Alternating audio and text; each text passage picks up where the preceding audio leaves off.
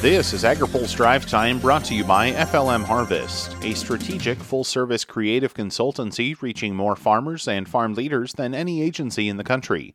Learn more at FLMHarvest.com. Good Friday afternoon. I'm Spencer Chase. Implementation of a massive coronavirus recovery package is underway in Washington. The pandemic and the resulting economic impacts have been felt across virtually every industry, including agriculture. American Farm Bureau Federation President Zippy Duvall gave a rundown of some of the numbers on a call with reporters today. Uh, dairy prices have dropped 26 to 36 percent. Cotton futures have plummeted 31 percent.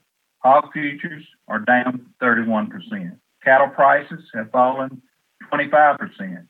Corn is down 14 percent, and soybeans dropped 8 percent. Part of that package included $9.5 billion for the recovery of ag producers hit by the pandemic's economic slowdown. While the legislation authorizing the funding may have been specific in the kinds of industries that should receive assistance, Farm Bureau Executive Vice President Dale Moore says USDA may have a broader view. Secretary Perdue himself has indicated that uh, you know he's looking at that 9.5 billion, with the exception of dairy, as looking at at the commodities that, that typically are not covered under Title One of the Farm Bill type program. So we don't know exactly what that means in terms of how he's looking at things, but I think it, it's pretty clear from the secretary's interpretation of the 9.5 billion. While livestock and specialty crops are specifically mentioned, he's also looking at a broader range of folks who are not covered by other aspects of uh, Title One. Many are wondering just when that money might be headed to producer bank accounts.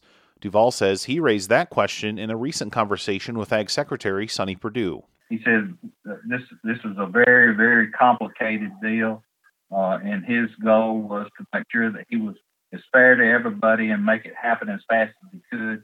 Uh, he said he could not give me a timeline. Stay tuned to AgriPulse for more on that funding and other implementation questions.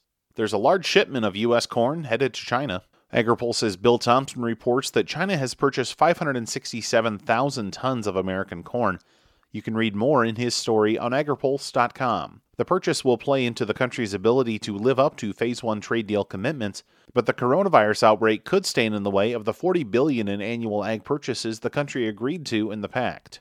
USDA chief economist Rob Johansson says the figures are definitely ambitious.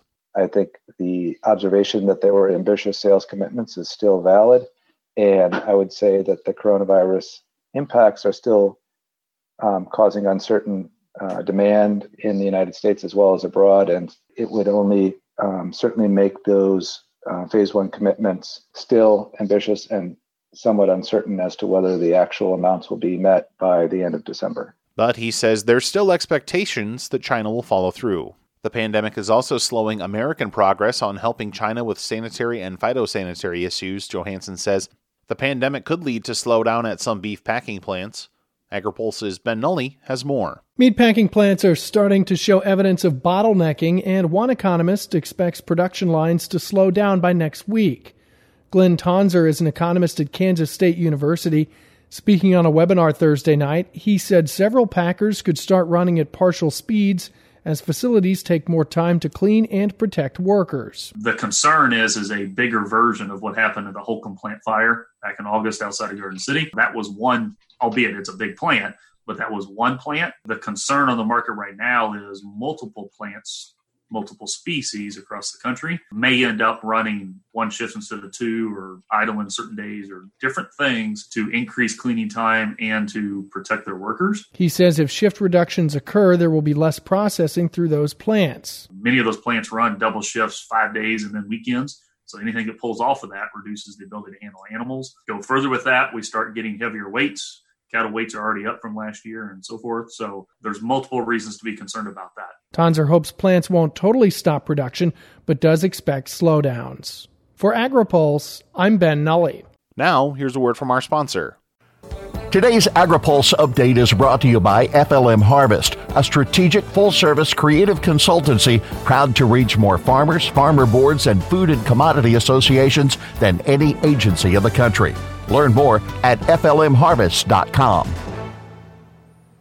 That's all for today's drive time. For more agriculture, trade, environment, and regulatory news, visit agripulse.com.